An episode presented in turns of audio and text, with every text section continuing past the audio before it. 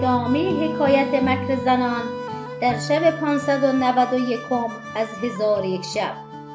گفت ای ملک جوانبخت چون روز ششم برآمد کنیزک در پیشگاه ملک حاضر گشت و کاردی برکشیده در دست داشت و گفت ای ملک بدان که اگر شکایت من قبول نکنی و حق من از پسر ستمکارت نگیری و سخنان وزرای خود را که زنان را به حیلت و خدیعت نسبت می‌دهند بشنوی به این کار خود را بکشم.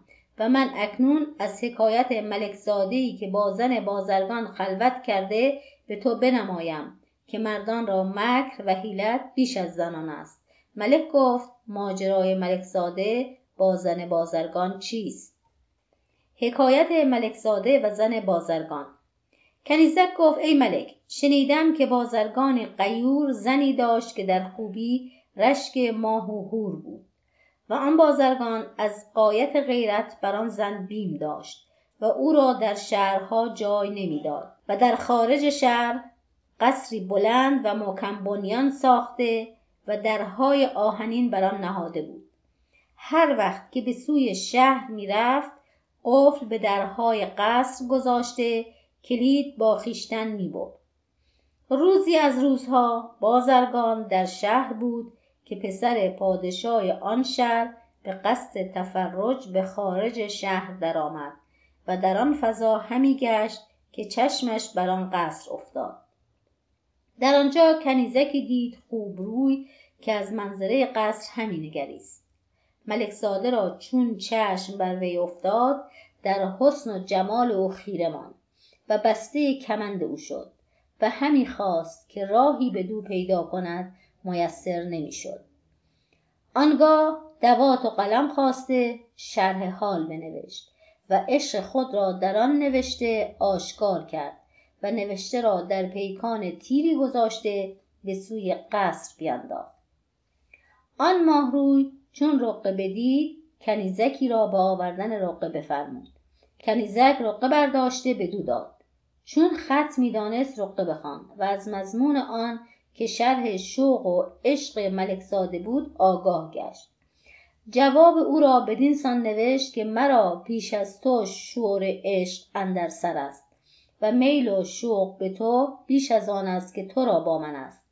پس از آن به منظره قصر آمده ملک زاده را بدید و رقه به سوی او بینداخت.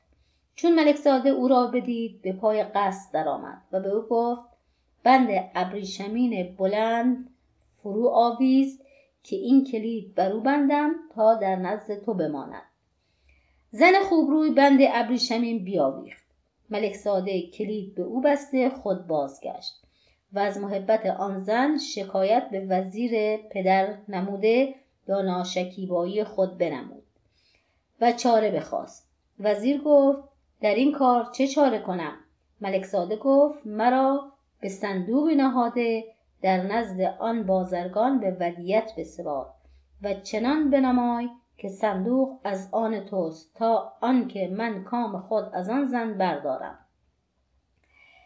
وزیر ملک زاده را به صندوق اندر کرده. صندوق را در ببست و بازرگان را بخواست. چون بازرگان حاضر آمد بوسه بر دست وزیر داده و گفت اگر وزیر را خدمتی باشد بر او قیام نموده سعادتمند شوم. وزیر گفت همی خواهم که این صندوق در نزد خود به بهترین مکان بگذاری. فیلفور بازرگان حمال خواسته صندوق را به قصر خیش برد و در خزانه بگذاشت. و از قصر بیرون آمد از پی کار خود رفت. زن بازرگان برخواسته به سوی صندوق بیامد و با کلیدی که ملک زاده به دو سپرده بود صندوق بگشود. جوانی چون قمر از صندوق به در آمد. زن بازرگان چون او را بدید جامعه های فاخر خود بپوشید و ملک زاده را به قرفه برده با او تا هفت روز در لح و لعب و عیش و طرب بودند. و هر وقت که بازرگان حاضر می‌شد زن بازرگان ملک زاده را در صندوق گذاشته صندوق را در میبست. چند روز از این ماجرا بگذشت. ملک از پسر خود جویان گشت.